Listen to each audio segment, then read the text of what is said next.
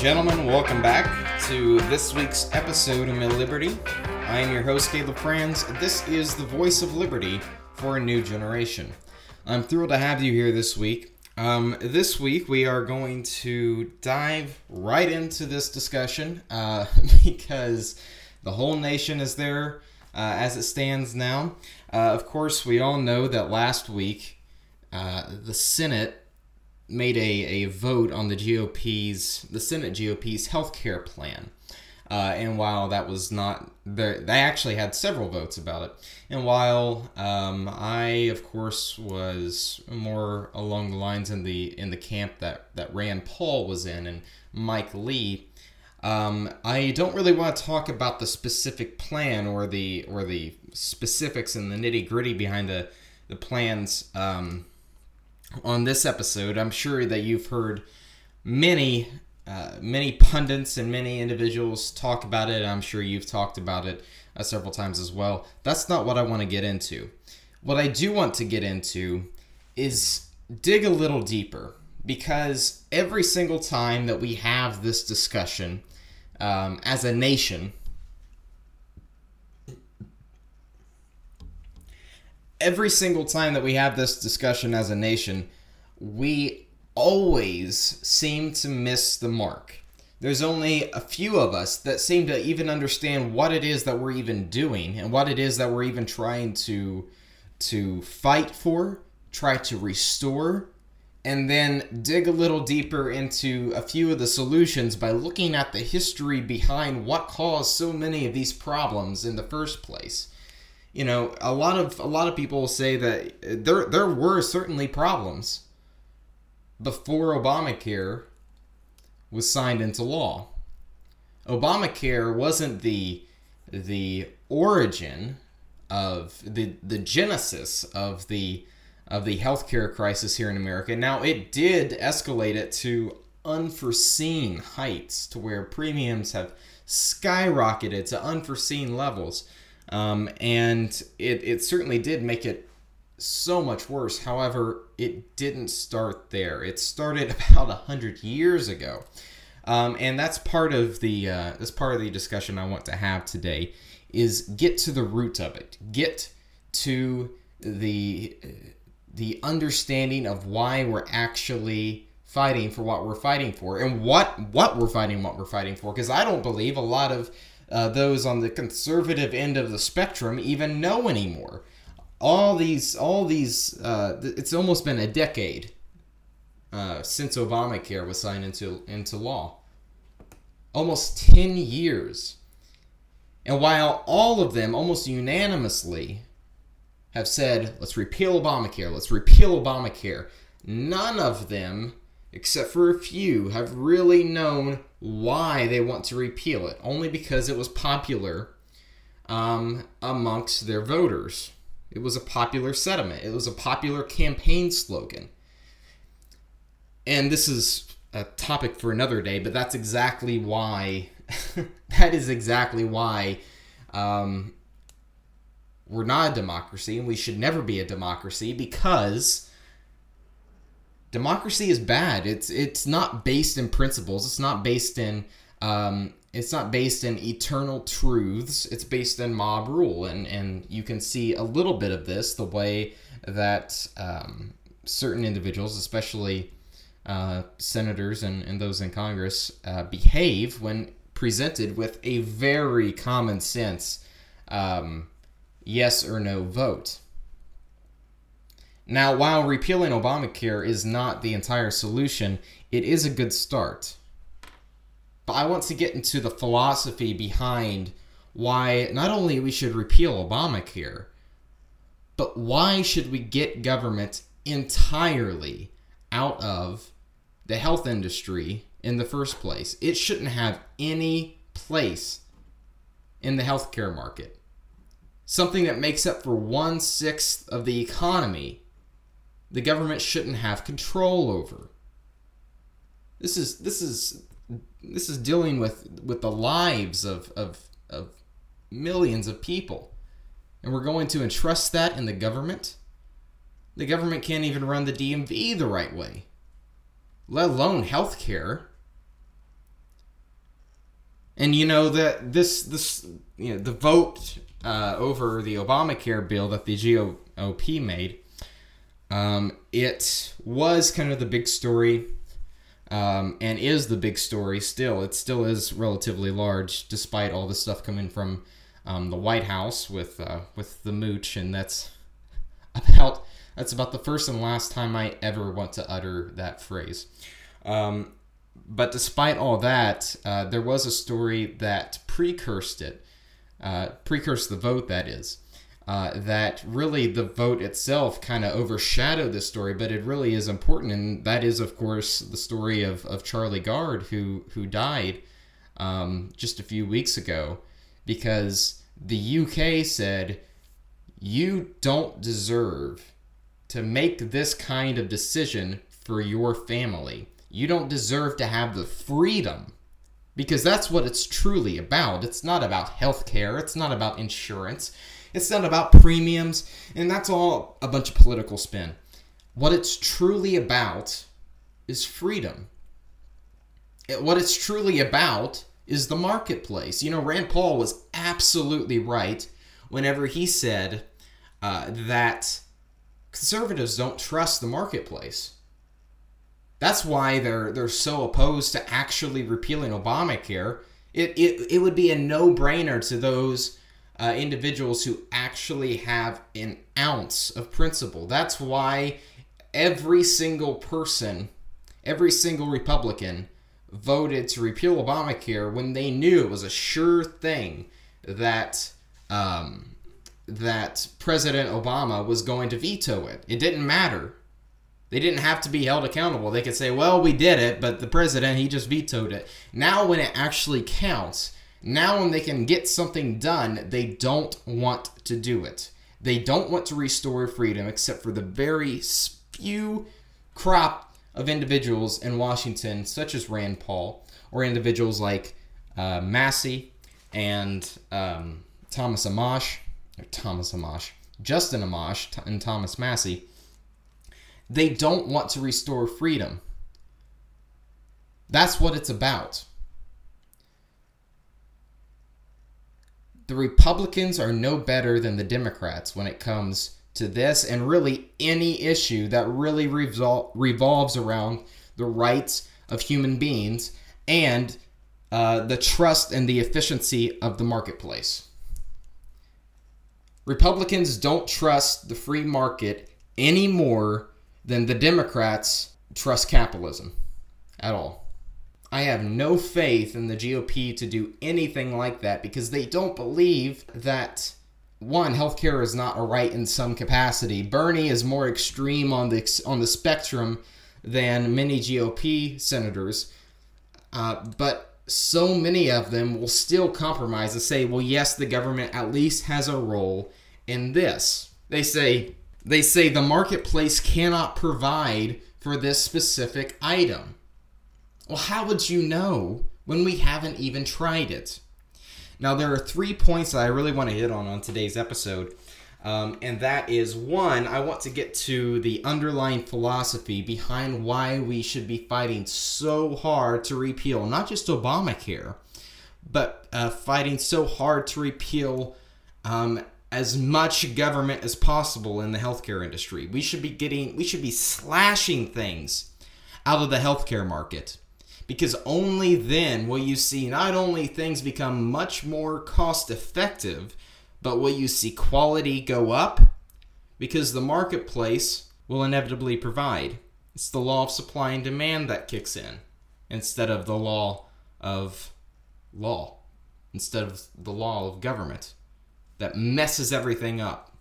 Law of supply and demand still is it's still uh, you know still works whether or not government is involved or not. But when government is involved, people automatically think that the law of supply and demand tends to stop. The laws of economics just go away because government decreed that something uh, happens one way or another. And that's just simply not the case. Every action, this is it's it's physics, just about. It's it's it's just as true as uh, you know, the the works of Adam Smith is just as true as the works of Isaac Newton. It's part of the laws of nature. They're not they cannot be changed no matter what time or what year it is, no matter what new development occurs, no matter what uh, innovation happens, the marketplace is always the same. The same eternal, eternal principles remain. There's nothing that changes about it. There's the philosophy aspect that I want to touch on, that we'll touch on first. Then I want to get into a little bit of the history, the the the facts, the the meat and potatoes of, of how this is actually true beyond the philosophy, the substance, um, into into how how everything got messed up in the first place. And then I want to go into solutions. Because that's what it's really about. We're gonna we're gonna take a three-pronged approach here, kind of like what we did last week with immigration, and breaking down the misconceptions uh, and really calling out certain groups of individuals for for what what they truly are. Um, when just like just like this week, you know, last week, if if you those who really want to oppose immigration for economic reasons, well, you can't really claim to be a conservative, or at least a conservative in the sense that I typically think of conservatism, in the, in the sense of free markets and capitalism and limited government, because that is starkly in opposition of anything free market. The same applies here with healthcare. You don't trust the market if you think the government has to be involved in X, Y, or Z. You don't trust the market in any capacity.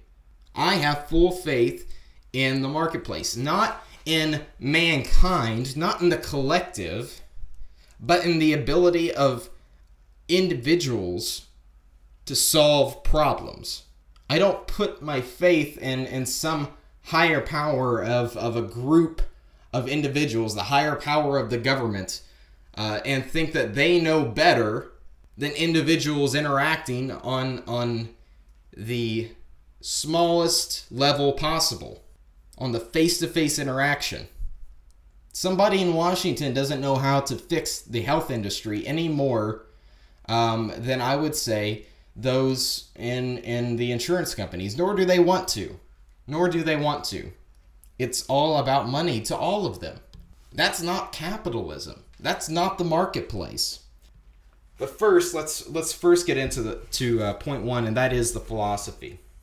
What is truly, I think, the the scariest thing about what the GOP is doing right now with healthcare is not necessarily their plan, because while yes, I do see um, both the Senate and the House, there is nothing that I've really liked in their plans. It's it just looks exactly like um, Obamacare in a lot of ways. It's either Obamacare light in that sense, in the in the House bill sense, or in some ways it's even it's even worse than Obamacare. But that's not what is truly terrifying to me because I know that there are principled individuals such as Rand Paul such as uh, Thomas Massie, such as uh, Mike Lee, who will say no, we're not voting for this. We're not gonna we're not gonna put up with this. What is scary, however, is that despite nothing that the GOP has has proposed being actually a freedom approach, nobody has has really said, hey, let's just try freedom and, and put that into a bill, and they actually voted on that. While that hasn't happened, the left will still paint the picture that that's exactly what's happening. They will paint the picture and say that the right has put their faith and their trust in the marketplace and look where it has got us. The insurance companies just want to jack up all of our prices. The insurance companies, uh, they're just in it to screw over the little guy. That's what I'm afraid of. Because obviously the those listening to this program are a unique a unique batch of humans because they're not the typical person. The, the average person doesn't study Mises and Hayek and Rothbard, or Bastiat. The average person doesn't, they, those aren't household names. So when they look at Bernie Sanders and they see what he's proposing, it sounds all right. When he says, I believe healthcare is the right, that resonates with a lot of people. We have to understand that while we point at that and we laugh at that and we say, How on earth can you support that? We have to understand that that resonates with a lot of people. And we have to be prepared, not only prepared um, to face the reality that that is what the picture is going to be painted here in the next election cycle. Um, we have to also face the reality that uh, we have to be prepared to provide a counter argument as to why, not just a negative argument, but a positive argument. Why the market not only can provide, but, but also why healthcare is not a right. And why that's okay, why that's a good thing, why we should never want, quote, healthcare uh, to be a right. And that's exactly what I want to get into right now, because healthcare itself when people say that, and this is something obviously we've talked about before, when people say that healthcare is a right, when people say that college is a right, when people say that food is a right, or water, or fill in the blank substance that has to be provided by by uh, the forgotten man, that is not a right. That's a positive right in the sense that positive action, proactive action, must be taken in order to supply it, meaning something has to be taken from someone. Positive rights aren't really rights. Positive rights are incompatible with natural rights. Those are negative rights. Uh, if you go back into, I forget what episode it was. I think it was episode, uh, oh gosh, what was it? Episode 27, I think. It was right around the time that Neil Gorsuch was uh, his the hearings for for the Gorsuch uh, confirmation hearings. Right around the time that was going on, and we uh, I I wanted to get into a little bit of a philosophical episode as to what are rights and what are not rights. Uh, and I explained it uh, there, and, and that's what I'm trying to do here. Positive rights, like I said, are proactive. Somebody has to take an action in order to supply you those rights. Negative rights are not proactive. There's no action that needs to be taken. Negative rights, while it sounds like, oh, positive means good and negative means bad. No, no, no, that's not what it means. Negative rights mean is like, it's like freedom of speech, freedom of uh, assembly, uh, freedom to, uh, to, to defend yourself with whatever means you see fit. Those are negative rights, meaning the government doesn't give that to you, it protects it. That's what the Bill of Rights is about. And this is actually even something that was hotly debated uh, during the Constitutional Convention and the vote that eventually led to uh, to the Bill of Rights. This was incredibly debated between the Federalists and the Anti-Federalists. While the Federalists or excuse me, while the Anti Federalists wanted um, a, a Bill of Rights to secure the rights of every single person, not just the, not just of citizens, but of all people who were within the jurisdiction of the United States. While the Federalists wanted a Bill of Rights to, to do just that, the, the or excuse me, I'm getting my uh, my factions mixed up here. While the Anti Federalists wanted that, the, the Federalists said, hold up now, we don't grant the rights. If we start enumerating them, then somebody's going to come come along and say, look at this, you know, why, who says that we can't do something else that is clearly not within our jurisdiction, but you enumerated rights. So if we're going to violate some other right that is not within the confines of the Bill of Rights, then then who's who's the wiser? Who are you to say that we can't do that? And the the debate that that transpired there, that's something that um, I will be doing an episode on uh, relatively soon because I think that's a really important. It's really important to understand the difference in compromise back then and compromise today, and how everyone at least had a common goal at that time versus today. Uh, when when people say that this country was built on compromise, well, yes, that's true, but it's not in the it's not in it wasn't a, the same situation. Anyway, I, I'm getting slightly off off topic with this. Healthcare doesn't doesn't fall under under the umbrella of those rights that are inherent in you. Healthcare is a service. Healthcare is something that a doctor has to provide you this service. Now, let's not confuse healthcare with, with health insurance for the time being, um, because uh, because we're not talking about insurance. Even we're talking about the actual act of giving care. You can't if if if somebody comes along and you see somebody on the street should the government be forced to stick a gun to your face and say, help this individual, despite you may not even know how to give proper treatment or proper care?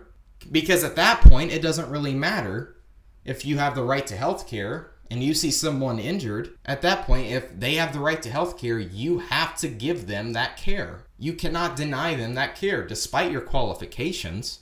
When you get into it, it really becomes ridiculous because it is a service somebody is, has put years into studying um, it, into studying uh, how to provide quality care to individuals so that you don't end up doing more harm to them than what is already the problem with them. This isn't something that can just be provided freely. Otherwise, there'll be nobody to provide the care because doctors have to eat too doctors have to have to pay their bills just as much as anyone else just as much as the people who cannot afford the health care um, that they have right now healthcare is not a right it's a service. The same with college the same uh, with food the same with with with water. It's you're not paying necessarily for the water. Of course you can go out and and drink water from a creek. You're paying for the service of the purification of that water. I've heard many times the argument of how how how in the world are we paying for water when it's a basic uh, human right, when it's a basic human need, anything that humans need, obviously, we should have the right to. Well, no, that's not necessarily the case. That's the whole purpose you work in your life. That's the whole purpose not, you, you are entitled to absolutely nothing. I must ask, what is the goal of those who truly want universal coverage, universal care? Is it to cover as many people as possible, or is it to eliminate the health problems in America? Because if it's to cover as many people as possible, you can do that, but that's not really care, is it? While yes, quality, or excuse me, quantity may increase, that doesn't mean quality will. While the number of people insured might, that doesn't mean that the laws of economics necessarily stops, now does it? And this is uh, something that we see all over the place in, in places that do have more socialized medicine. Is that waiting times increase? Average uh, waiting times for, for people who have very minor illnesses end up waiting weeks or months and then people who really need the care immediately sometimes die on a waiting list. This perfect example of this in America, I would say, is the VA. But we don't have to only look inwardly. We can look uh, out to places like England. What do you think? Uh, what on earth do you think uh, Charlie Gard is is all about? That is the government picking and choosing who is worthy of living and who is worthy of dying. That is the government saying, we don't have the resources to actually provide for this child's life. We don't think you should go over to the United States and get uh, the treatment that may be experimental, that may not actually save him, but we are going to to make that decision. Not you, not the parents. We are because we think that he's in pain. Well, even if he were in pain. If there was a, an experimental treatment, don't you think that would be worth it? Perhaps it doesn't work, but perhaps it did. What if it did? We may never know now because the courts, the the Council of I, I think it was the Council of Human Rights of Human Rights said this person has to die. That is why freedom in something so crucial as as this something so crucial as as as healthcare, what may be life or death for many individuals. A lot of people on the left will point, like uh, Elizabeth Warren will point uh, out and say, you know, if if we don't cover as many people as possible, people are going to die. Well, no, that's not necessarily true, because coverage does not automatically ensure the quality of their care. But in fact, just the opposite happens. In fact, uh, in in situations like Charlie Gard, and, and and this is a model that you always point to. Why is it exactly that this child had to die? Why couldn't he, on taxpayers' expense, because that's what you like to say, is that we'll all just cover it. It's universal health care. Taxes will cover it. Why couldn't he go over there and have his life saved, potentially? You see, while uh, the left is very proud, the left thinks that they have all the answers if government will just make a law out of this. The left is very proud, arrogantly so, in their answers. The right, while they typically try to have the better they, they typically do have the better argument down. They're so bad at uh, they're, they're so bad at communicating it. You have to understand that there is no guarantee. The only guarantee that you have are the rights that are inherent in you. Healthcare is not part of that. Nobody has the right to take your life, but there's no guarantee that your life can be saved just because somebody is is forced by at the end of a barrel of a gun to provide you care because that's what it's ultimately uh, that's what it ultimately comes down to. There is no guarantee that somebody will live if only you have uh, that that doctor to provide you that care when they can't pay the bills that they have to do to survive, when doctors shut down uh, because because everybody is paying for it, so thus nobody is, then quality goes down. The number of actual doctors who are operating it goes down. Those left increase their prices for those who have to actually still pay for it through taxes and uh, who actually pay for, for universal health care through taxes all of their prices will go up. And thus the trend continues, and more and more uh, offices and practices shut down. Quality goes down. Government can't provide for this. The market, while there is no guarantee, does provide the opportunity. Neither one of them have the guarantee, but only the market provides the opportunity for success, the opportunity and the freedom to go out and try the risky thing, try the risky procedure, try the risky uh, the risky venture, the risky practice. Only the market provides that.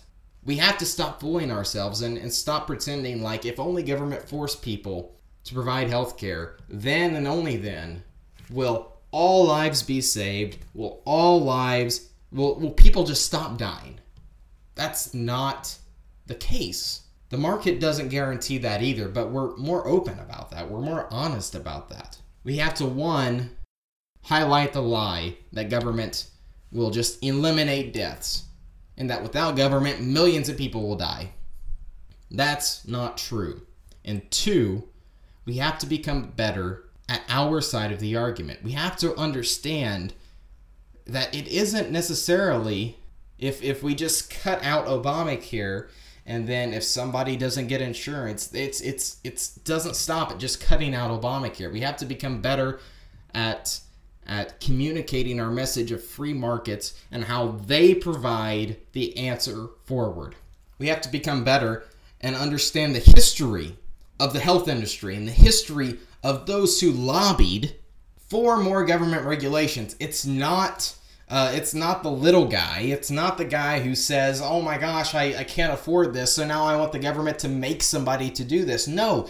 It, it was the insurance companies. It was uh, it was the the American Medical Association. If we look into the history of it, and this is the second point that I want to cover, the facts back up the theory. We did not have a totally free market society whenever um, whenever uh, Obamacare was first put into law. We have to stop pretending and stop letting the left get away with saying that the free market couldn't provide because if you look back to Obama uh, before Obamacare, then all these things happened and uh, insurance was becoming way too unaffordable. Healthcare wasn't being provided to enough people. That is just a lie. And we have to call them out on that. This lie, this this this lie that uh, the market couldn't provide it enough. It really goes way back into uh, really after the Civil War, shortly after the Civil War, when there was really no licensing procedures or requirements by the federal government. Um, people just trusted each other and they looked at their, they were consenting adults. They said, wow, you know what? I think my body is something that I will take into consideration, not the government. And if I want this doctor, if I trust this doctor to operate on me, then I should have the right to do business with him. At that point, medical costs were incredibly low. Then the progressive era came. After the progressive era came, and people saw how big and massive and powerful the government was becoming to the likes that we have never ever seen it before at that point in time.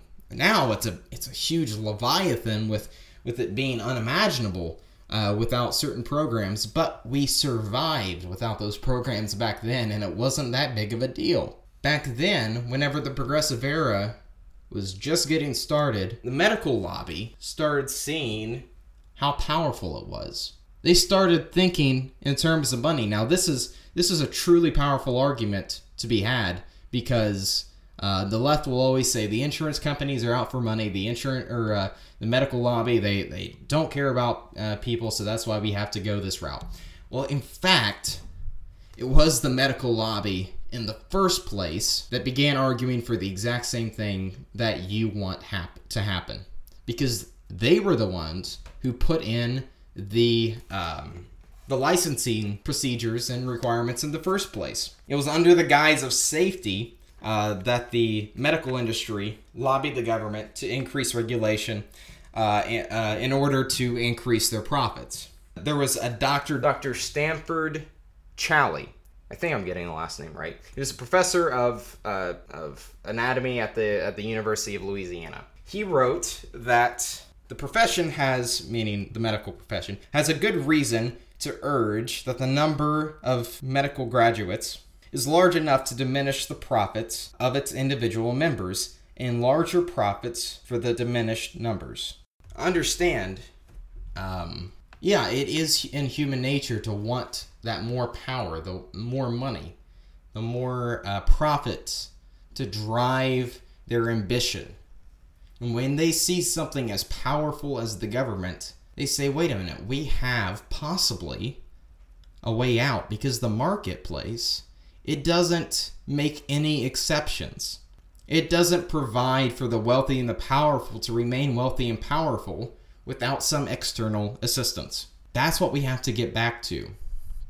Whenever medical licensing uh, was was whenever the government started regulating the licensing procedure of of medicine and medical practitioners, yes, the number of doctors decreased because many of them who were already practicing didn't meet the requirements, and thus they could no longer be doctors. And guess what? Because the supply was much lower, but the demand remained the same, the prices went up. If you fast forward now to the Johnson administration and the initiation of Medicare and Medicaid, a similar thing happened. Demand and uh, uh, demand increased for medicine, but the supply was was was generally the same, so prices thus went up. It's inevitable. In fact, if you go back, and this is something that we'll put into the show notes, both of these uh, situations. This is uh, if you go back and look at the real um, history and the charts. Whenever Medicaid and Medicare was enacted, it is like it's like the Al Gore hockey stick. The prices for medicine, the prices for drugs, and the prices for, for procedures skyrocket as soon as Medicare and Medicaid are enacted. Government intervention is what is causing uncost or uh, unaffordable care. If you fast forward now to Obamacare, that is when um, people are uh, unable to afford their premiums that is when uh, more and more people get forced onto they get forced onto uh, government uh, insurance and and uh, they they are forced to to purchase insurance now because because more and more people are getting kicked off of their old insurance plans because it's not affordable. The people who could actually pay for it, who could always pay for it, are now not being able to pay for it because it is becoming such a heavy cost and such a heavy burden on the lives of people. Businesses are being shut down because of it. It's not right. It is not a right, and it is not right. Not only does the government have no right to tell people that you have to buy insurance, the government has no right to tell practitioners you have to perform your practice on this person. We are forcing you to. It's also not right. It's also immoral for the government to step in when the market was providing these things happily across all spectrums. We have to understand that this is a government made problem. And the only solution, and this is the third uh, the third point of order that I want to really hit on uh, briefly, is that the market is the only thing that can provide for what we actually need, what America truly needs. Only the market can provide. I'm not saying that we should go back to 2000, um, 2010 before Obamacare. I'm saying we should go back a lot further than that. I'm saying we need to start cutting things, start cutting regulations, start cutting um, uh, all the requirements and, and the regulations and and the things that are, is really holding back the true prosperity for both the consumer and the doctor, both the patient and the doctor. We have to really look at things and and and compare apples to apples here. Look at the difference between those things that are not regulated by the government or very very uh, loosely uh, regulated by the government to those things uh, that are it seems like there's nothing but government regulation for example uh, compare if there there was a, a chart that went around uh, a few years ago it was the price changes between 1996 and 2016, a 20 year difference. Okay. And as we all know, college has gone up, textbooks have gone up, uh, healthcare, medical uh, care, that's gone up, child care has gone up. All these things that government is is is basically we, we can't imagine these things without government. Those are the very things which have skyrocketed in cost. But when you look at things that we know aren't needs, so there's very little need for government to regulate it, ironically enough, those very things, such as um, cars, cars have generally stayed the same. However, when you when you dig a little deeper into it, such as a wireless service, that has gone down 45% in cost phones and TVs, 96% in cost. They've gotten smaller. The market has has has has demanded that they become more affordable and it has. The quality goes up and the prices go down. That's because of the free market. We can do the exact same thing in the medical field. We can do the exact same thing with healthcare. If we just cut back the red tape if we cut back the government intervention. I suggest that first of all, we start abolishing many of the of the licensing regulations and requirements that doctors have to take. It is absolutely ridiculous that if I trust somebody and I know their record, their track record, it is absolutely ridiculous why I should not um, get his services if I consent to it and he consents to it, but the government doesn't consent to it. It's my life. I'm saying that I want his services. Why can I not? Uh, if if he's willing to provide it, why can I not uh, get that without the government saying no, no, no? We don't know if you actually are capable of this. You need our license.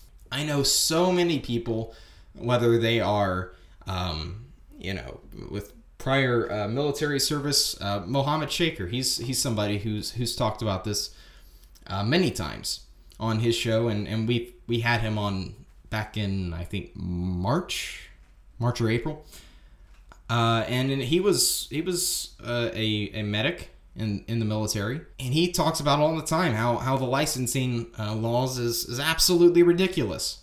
There is no reason why if somebody wants my services, I shouldn't be able to provide for them just because the government uh, isn't isn't involved enough uh, uh, in this transaction. Start number one. This would do a phenomenal job at cutting down the cost. Is just start abolishing many of the licensing requirements that we put in the medical field. Number two, start. well, basically, let me re- rephrase this. Number two, abolish uh, the FDA. It is absolutely ridiculous why we have so many uh, regulations for things like drugs.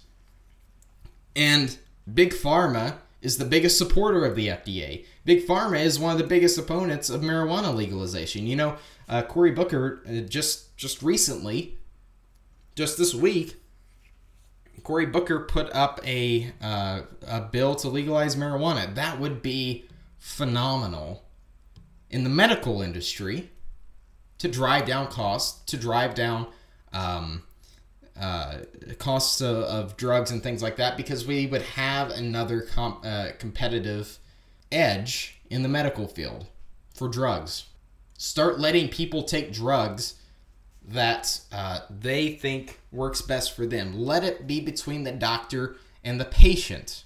Number three, we need to start reducing uh, subsidies because subsidies inevitably uh, drives up cost. It drives up uh, dependency because who's actually paying for it? When somebody walks in to, to a medical practice and they say, well, the government is paying for this, that means that you and I are paying for it. That means that, that, that taxpayers are paying for it. And because of that, costs go up because we are the ones who actually pay for not only theirs but ours too because we are still paying for ours. We, we don't get the subsidies. They do. Start cutting uh, subsidies and you will it'll be amazing. You will watch costs go down. If if we if we do the other things as well and finally just allow people the freedom of of consenting adults to do what they think is best for their own personal health. The only people that needs to be involved in healthcare decisions are the patient and the doctors. If we want to talk about insurance, let people get into these group pools of insurance. Allow them the ability to do that. I, I have no idea why if if I want to um, get into an insurance pool with a, a, few of my friends. Some of them can't pay for it uh, entirely, and then other times I wouldn't be able to pay for it. But we all pitch in and drive the cost down. It's voluntary and it's about freedom. There is no reason why we shouldn't be allowed to do that. Let freedom work, let the marketplace work. And you will be amazed with how quickly this problem will fix itself. Now, uh, that is the show for this week. Next week, uh, we have Isaac Morehouse, who is the our, our summer interview series is going to continue. We have Isaac Morehouse, who is the founder and CEO of Praxis, which is, I think, one of the best alternatives to college that I have ever seen. Um, and you know, we talked about I, I had briefly mentioned the cost of college and how it has gone up, and and how government and how government's involvement with college has driven up the cost. Well, we talk about college and how how idiotic it is to tell an entire generation of individuals that every single one of you need to go to college. Um, that's not the case. that is not the case at all. Okay. Uh, we need to start sending less people to college, not more. Uh, we talk about that. We talk about what praxis is, and and uh, we just have a great conversation there. Uh, so tune in next week for for that. Um, and then, of course, you can uh, follow me on Twitter at Caleb Franz. Follow the show on Twitter um, at MilLiberty. After next week, also quick programming note in case you missed it last week. Um, on the 17th of August, I will be out, but the show will go on. Um, Stephen Perkins will be uh, filling in for me, and then we'll be, I'll be back the week after that. Um, but like I said, please follow uh, myself and the show on Twitter. Be sure to subscribe to us on iTunes so that you will never miss an episode or an update. Give us a rating and a review. Please let us know how you like the, the show and the program. Let us know uh, what you like about it so we can uh, continue making you happy because that's what it's all about at the end of the day. And until next week, we'll see you.